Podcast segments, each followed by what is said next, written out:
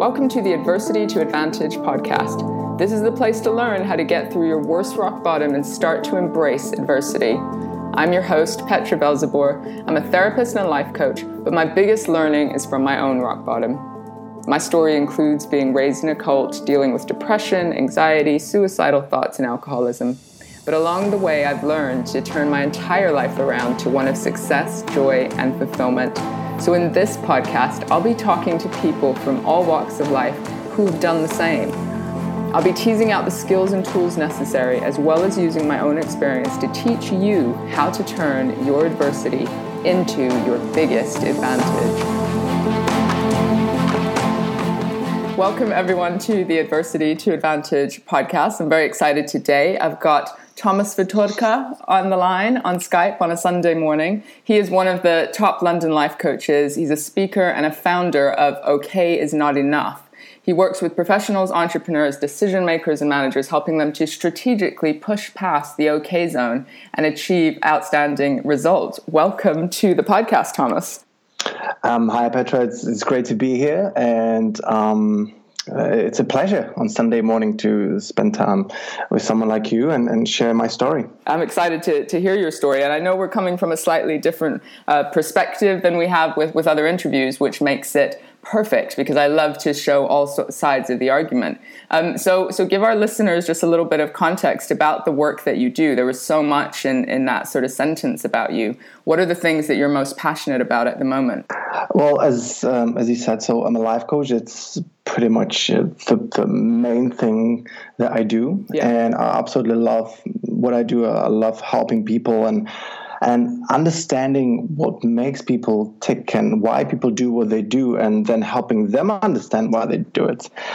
And then together we find a better way um, of um, you know handling their situation and finding better better results. And as uh, as he said, I'm a founder of OK It's Not Enough, which I'm sure we will get into in much more depth uh, later on. Um, but that's that's a philosophy that I have and that I want my clients to be able to relate to um, because I generally believe that okay is not enough.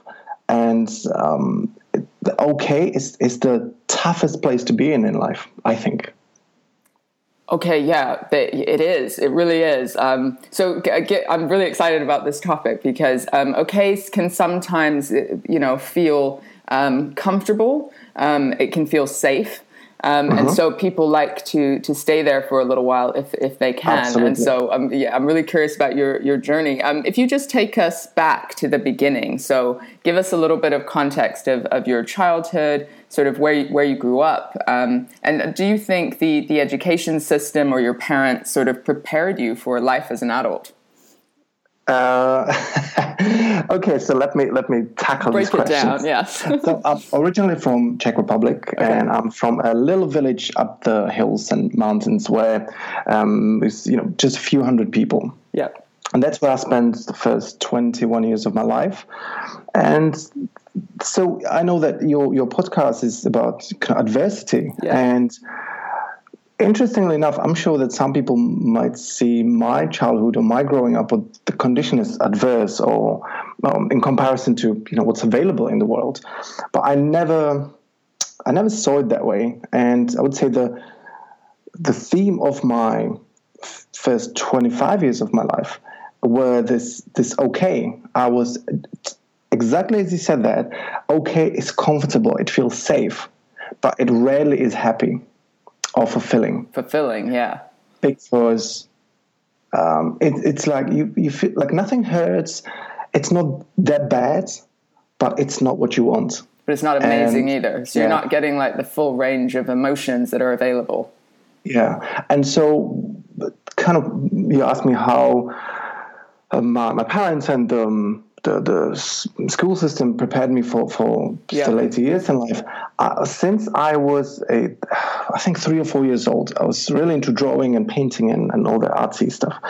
And so my parents put me into like weekend classes. So during the week, I used to go for drawing classes and all that stuff. And then when I when it was time to join college, because I was already for maybe eight years in um, the arts uh, um, environment or pursuing that, it seemed like arts, going to art school was was the right choice. But to be honest, the reason why I chose that because it was just comfortable. It was easy. It was something that I knew how to do. Right. I was I really passionate about it? Not really. And it just um, made sense because you'd been in that environment. Yeah. It I think I, I, would call it the path of least resistance. Oh yes. Right. So sounds wonderful. Yeah. and and obviously, you know, you're growing up and you're realizing, hold on, um, mm, I mean, this is easy, but is, is it? Am I really passionate about this? And um, unfortunately, towards the end of me finishing my degree in art, uh, because it was glass making focused um, uh, college. Um, when 9-11 happened, it pretty much it had a devast- devastating impact on the glass industry and um, export and all that stuff. So that wasn't really a choice to, oh. career choice to pursue which I was, I, I, guess, looking at it now, I think secretly I was kind of um, relieved. I couldn't, yeah, relieved. I think that's the right word.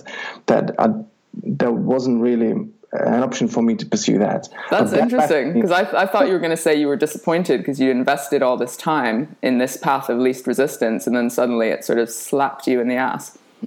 Yeah, but you know, if if I pursued my f- uh, further career in that, it would be just more of this okay yeah. and kind of emotionally flat. Uh, because I'm not like really really creative person. Okay. and which you really need to be yeah. very good in, in art. So so anyway, that was the, the, the kind of educational part, and I think the way my, my parents are great. Uh, I love them. Um, even though we don't speak that often as I guess as they would like to, but um, they're, they're great parents. And in terms of the lessons, I've always been quite rebellious uh, against what people thought was good for me and what I should do and, and all this stuff. But one lesson that I'm so grateful for that my father taught me, uh, I wasn't we were not rich or wealthy or anything like that. We were doing fine. We were doing okay. the theme continues. Yeah. And, but I never really got, I was never really given money or like, hey, go and buy yourself this. So I needed this. So just, parents just gave me money. Yeah. Uh, I was getting pocket money just to buy some steak and I, money for my bus ticket. But um, when I wanted to buy a bike or something, my father always told me, I'm not going to give you money, but I'll give you the opportunity to make money. Ooh. And so I was helping, you know, in in the garage. Uh, he was working from home, so I was helping him, and and I think I think it really, um, I, I learned really early on that, well, you have to work. If you want something, you have to work for it. So they instilled a kind of work ethic in you, like you yeah. have to earn it. Exactly, and I think this is one of my quote unquote superpowers that I am, if I want something, I'm willing to, I'm able to put an enormous amount of work into getting it. And I'm, I can just work, work, work until, until I get it. Persistence. That, that's an, it is an amazing superpower.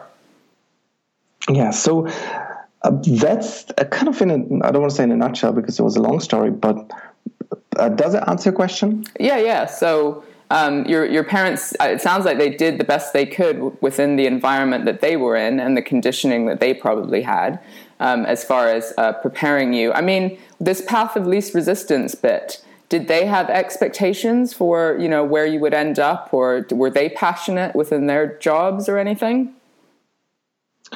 um, my parents always supported me in they, you know, they always wanted to make sure that i'm doing well at school and again yeah i was I guess I'm uh, reasonably intelligent, and so I was getting good grades without really trying hard. Right. And that kept me again in this okay zone. Sure. But it has the aftertaste of when you're really honest with yourself, you know that you could have done much better if you really tried. But, but it was easier to stay, you know. Yeah, you, if you can get by, yeah. this is the story of most people. Yeah. They with I'm, I'm actually to insert a little um, a little note here. I'm writing a book now, Lovely. Uh, which is about this. You know, okay, it's not enough. Yeah, and I think people want to be as little as uncomfortable as possible with the least amount of effort. And So basically, to do as well as he can without trying too hard. And yeah. this was I was I didn't really study much, and I was getting pretty good grades. So why should I go out of my way and um, spend hours in studying or on studying when I could have been going out and have a lot more fun with friends and so on, and get a little bit of just a little better marks. Yeah. So that was just, again. Th- that's why this was the theme of of the first I don't know, 21 years of my life. Um, it's an just, interesting point around you know just having the having fun in quotation marks, um, where you know when people get the urge of something greater or or pushing through or something that's that feels passionate, it can be kind of scary, you know, mm-hmm. and so they sort of talk themselves out of it or what i see consistently is they they numb themselves out through you know uh, alcohol uh, netflix um, you know the the bullshit stuff yeah, to just yeah, yeah. fluff up their life you know uh, so that they don't have to actually face up to maybe the difficult decisions of pushing themselves to their full potential absolutely it's just escapism and it's a,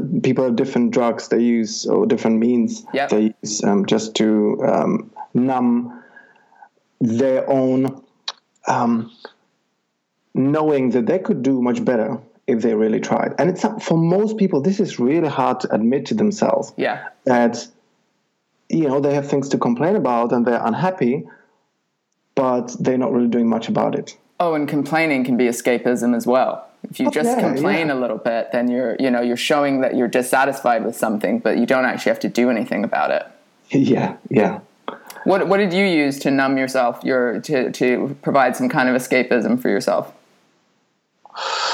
Um, wow, that's a good question. I never thought of that. Well, here's the thing. I think this might be my second superpower. I've always had really great level of self awareness uh, and self honesty, and so I knew that I could be doing much better, but I didn't let myself, I guess, fully realize why would that be good? Why would it be worth doing so much better? Yeah, like what's the point? Heart? Yeah. So I don't think I was.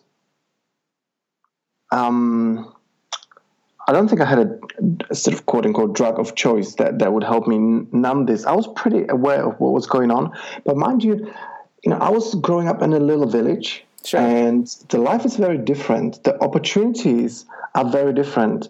Like now, when I go back, sometimes occasionally back back home, I can see the massive difference in in how I think what's possible and how my my friends and family uh, think what's possible.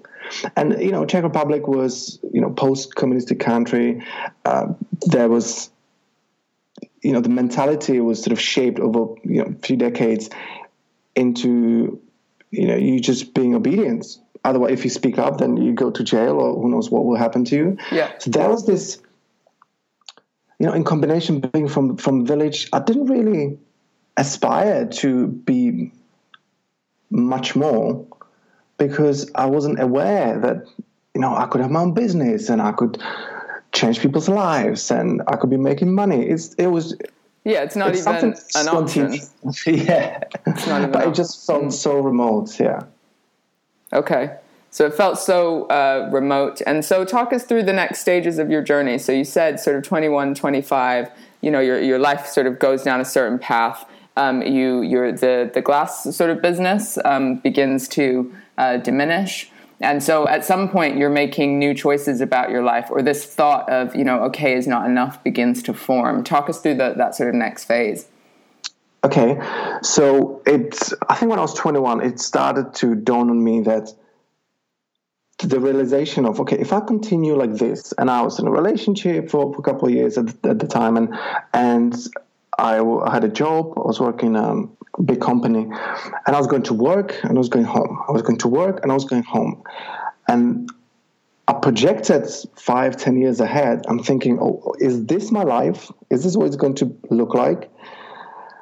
And i said no okay i, I need to do something. So i want to increase the odds of me getting you know a great job or um, just having better future. So i thought i need to learn another language, English ideally, because that would increase my odds. So I decided to go abroad and and learn the language. So I ended up going to the UK. And also, uh, I know your, your podcast is a lot about adversity, and I'm sure many people could see some of the things I've been through as you know big adversity. Probably nothing comparison to the other people that you've had on the podcast. But for example, I was almost um, killed by a falling tree when I was 12 years old. Um, I think that counts, Thomas. yeah. yes. and also, I think when I was 14 or so, 15, my parents got divorced. Ooh, yeah. And this could be a big hit, you know, for many people. Uh, but honestly, um, that's one of the things that I do. I just I'm able to rationalize or not let. I think I've always had my emotions under control uh, really well. I'm very emotionally aware, and so when my parents told us, me and my, my siblings, I thought, well, if I look at it honestly, it makes sense because even though they never argued anything, there was they didn't necessarily look as a couple. So it make, made sense. And if they believe they will be happier separately, then so be it. I'd rather have two separate happy parents than them being together miserable. So they sort of decided that okay was not enough. yeah, actually, yeah, yeah, totally. And you know, I'm I'm glad it happened. They they are much happier, I believe. Uh, would it be better for me to you know have complete family? Better for my siblings? Probably, but it that just that's not what happened. So I think people can people need to realize that you know whatever's happening in their life, there are different ways to look at it. And you as a as a coach, you know as well. Uh, but sometimes we're stuck in our own little bubble of, you know, in our own little perspective. And um, things can devastate us. But um, there's so many studies on people, you know, amputees and so on. And they actually say, you know, this is one of the best things that ever happened to them because of how it helped them uh, see life and appreciate things differently. So, um, yeah, it can just shift your perspective I am curious because I've just gone through a divorce and I have a 14 year old son, uh, interestingly. Um, and you have, uh, you know, there's a there's the beauty in hindsight of reflecting and going, actually, that set me on the path and it wasn't that bad. And people get go through much worse. And and you and you're obviously describing yourself as self aware. Um, and I'm I'm just curious about being in that 14 year old self. I think what's important is, is to stop being selfish and thinking being angry because I don't have a complete family and mm. you know how unfair this is how could they do this to me? You know honestly it I don't think it was about me at all or about my siblings. It was about them too that you know two grown-ups they're still I don't know 40 50 years ahead of them. Why should they stay together and be unhappy? Yeah. if it people are complicated you know sometimes you know, whether it's the you know the passion or the relationship things just fade away and you can't blame anyone for that and um, I think what really helped me, I don't want to even say get through it, but just understand because I, I didn't yeah, suffer in any way. Sure. Um, it's just separating myself or taking myself out of the equation and seeing it, you know, what's the best for them. So kind of removing yourself and looking yeah. objectively yeah. at the individuals yeah. in the situation. Exactly.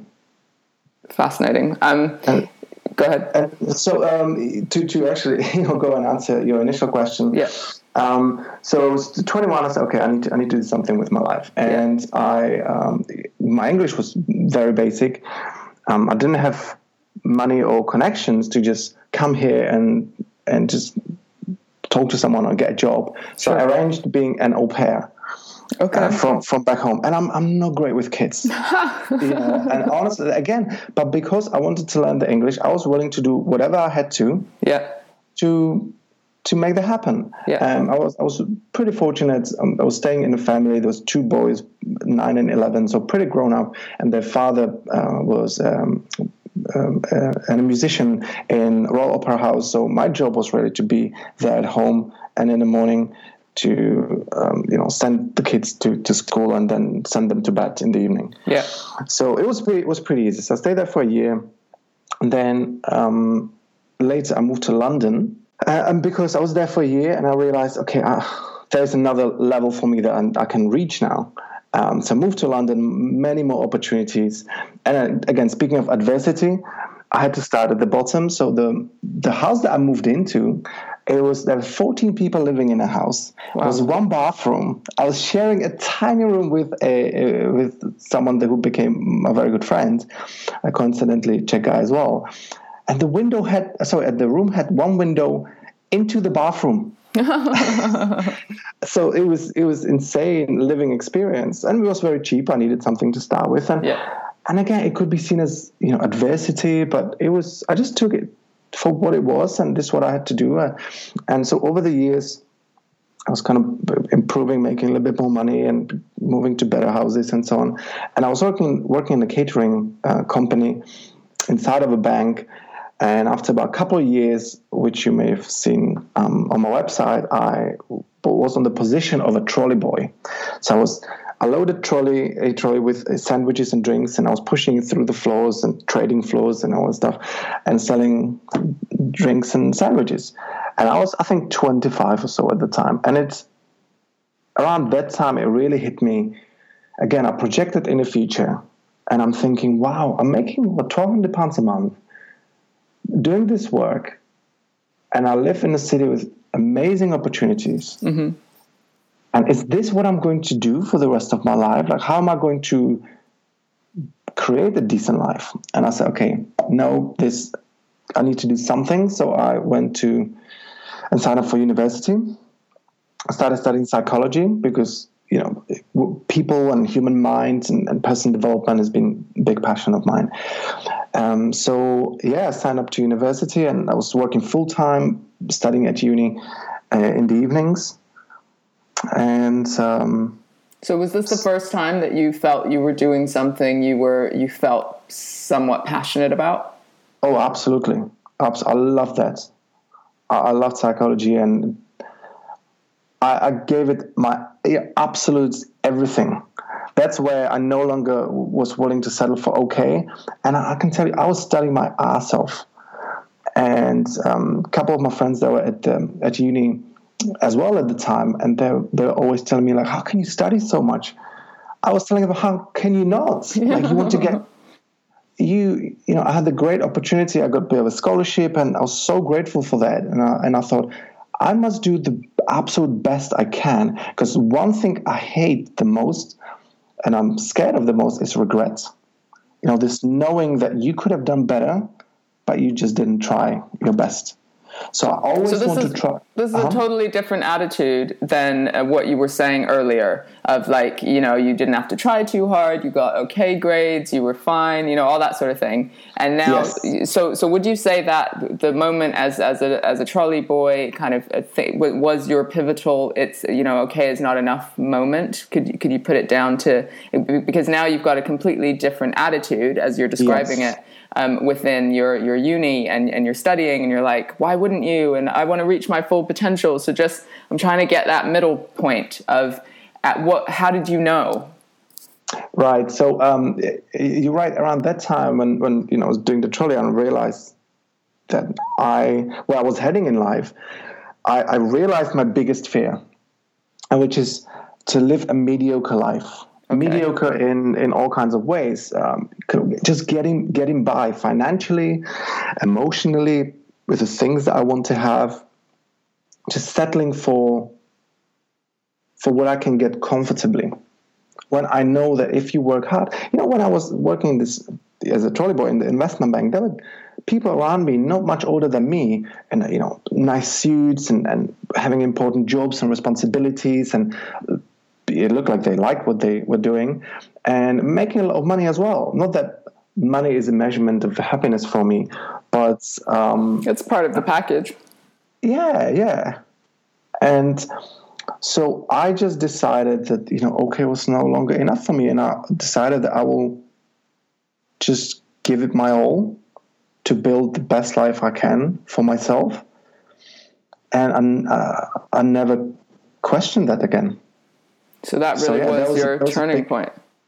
Yeah, that was like a big emotional shift. There wasn't a specific moment or day. Sure. But I know this is this is where where it happens.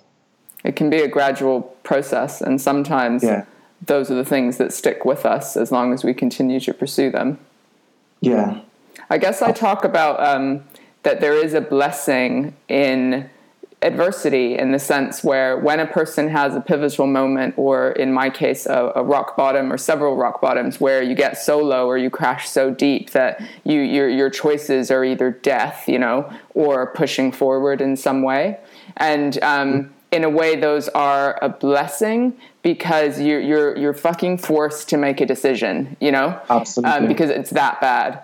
Um, and so, how much harder, and, and I see it all the time, sort of within my therapy and, and my coaching uh, practice, the people that are like, uh, but it's safe, and, and if I just carry on this way, you know, I'll just make adequate income. I might settle for an adequate relationship. I may get a mortgage, you know, the, that kind of, you know. So, I really recognize that it is so much harder in a way to make the decisions that you made. And you're not going to identify with it being hard, I guess, because of how, how you're talking. Um, but when it's comfortable, it's easier to just stay being comfortable, right? Mm-hmm, mm-hmm. Rather than this. I don't know. Do you do you do you understand where I'm coming from? Oh, absolutely. And this is what, um, as I said, I'm writing the book, and this is what my book is going to be about. And this is what okay is not enough about. And I believe that okay, the, the zone of tolerable discomfort, um, is is the most dangerous place to get stuck in. Because, as you said, when you ins- when shit hits a fan and you down at the bottom and life is you know too painful yeah. or it's too painful to stay the same yes. then you will do something about it. Then you will take uh, you know whether it's massive action or you know bold step yep. forwards you, you lean in you jump in and you know because yeah, staying the same is just too painful. It's yeah. just unsustainable. And I think at the time when I was you know doing the trolley thing. I think my okay just became too painful because that's sort of a continuum. And where it was okay, I started realizing my potential, my possibilities, and the okay was no longer okay enough. Yeah. And yeah. And but as long as people are in this okay zone. And you were totally right at the beginning. It's comfortable because nothing hurts, nothing is, you know, whether it's emotionally or, or, or physically. And so why would you why would you change? Why would you do something about this? And I think it's a it really is an evolutionary adaptation because um, um, so certainty and, and comfort and comfort means that you're not being threatened yeah. By, by anything. Again whether physically or emotionally i think the physical part is more on the, on the survival um, spectrum. So your brain is telling you this is good. This is fine. Why yeah. would you why would you make extra effort? Why would you sweat? Why would you get tired? Why would you risk? Why would you rock the boat in any way? Or risk danger. Yeah risk risk danger. Mm. exactly. And so when um, you see, when you drop from the okay zone to, let's say, like me, I realized this is embarrassing. What am I doing with my life? Like, how am I going to find, a, you know, a girlfriend that will like me or respect me when I'm, you know, in a way, such a loser yeah, yeah, this yeah. job, right? And um, so um, the when when you drop into that painful zone, you see, it's a you have to do something about it. It's a must. But from the okay zone, success in any shape or form, whatever that means to people, it's an extra. It's a want. But yeah. it's it's you, don't have to. So why would you? And it, and you attach hard work and possible pain yeah, to it. Yeah, so so why would you chase that? Exactly, and it's it's a trade-off in people people's mind. Human mind is very simple, as complicated as it may seem, but human behavior is very simple. It's always a trade-off between you know pain and pleasure you either you're trying to get away from pain, trying to get towards pleasure, whether physical or emotional. And if if changing seems more painful than than not changing, then you're not going to change. And when people, as for example me at the time, when I, I saw staying the same became too painful, and the way I saw it, um, it's way more painful than than try, risking something and trying something new and going to university. Um, at the time, I didn't know that I would become a life coach. I thought I would become a psychologist, and so it, in my mind, it just seemed a logical step to. It was. It seemed logical to just go and study and put the hard work in it because not doing that would lead to much more painful life. So you could see five, ten steps ahead. That if you yes. stayed on this yeah. sort of treadmill, that, that you know this is where it would go. So even though you were still in the okay zone, you could see that the the pain would be worse than the investment that it would take to make your life go down a different path. Oh, absolutely. And you know, as a psychologist as well, I'm sure you encounter this, um, you know, every day with your clients. Is that we want to feel good right now. Oh yes, we right? want the quick fix. Yeah, getting, go, going to the gym, getting getting fit. It's just like why I want to feel good right now. Okay, I'm not. I want to have that muffin or cake or whatever yeah. it might be. That makes me feel good right now. What will happen in a year of me eating muffins? Like okay, I will I will deal with it when I when I get there. Yeah. Right. So people, the successful people, trade um, not feeling good right now momentarily in exchange for feeling great, fulfilled, satisfied, and successful for for the decades later. So I'm, I'm absolutely, and it's it's how I live my life, and it can become habit where you can um, sort of assess these things quite quickly and know that if you invest that time, that life will will get better. Um, yeah. How did it sort of grow for you? Because I know you're you're working successfully as a life coach, and how do you sustain this type of thinking? What sort of habits or routines have you introduced into your life in order to maybe sustain your level of, of success, whatever however that looks, work, personal? Mm. Great question. So I think one of the main ingredients to to success is uh, being able to do the work, the amount of work that needs to be done. So, to give you an example, when after doing university, uh, finishing university, I thought, okay, I'm, you know, life. I, I, love working with people. I I love person development. I love psychology. I would love to have my own business. What could I do? And, and life coaching kind of popped up as, as something that would tick all the boxes. But I didn't know even is it is it is it real? Do I know someone who's is it possible to make a living with that? Will I enjoy it? Like lots of questions. And I just thought, you know what, I'm just commit to this for one year and I give it my absolute everything. And after a year I'll be wiser and I will know if I can make any money with that and whether I like it and so so on. And if it all goes to shit, what's the backup plan? Well then I know this is it's not going to be on my mind anymore. Um, I know you that get this it out is of not your working, system, mm-hmm. and I will I will focus on something else. Um, so rational. Yeah, I, I, basically, yeah, totally. I, I, would say I'm very rational. Sometimes, maybe too rational. But I just committed to to you know one year to learn how to coach and grow my or build my coaching business, whilst having a full time job.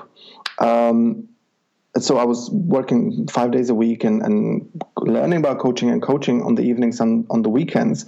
And that was seven days a week for a year.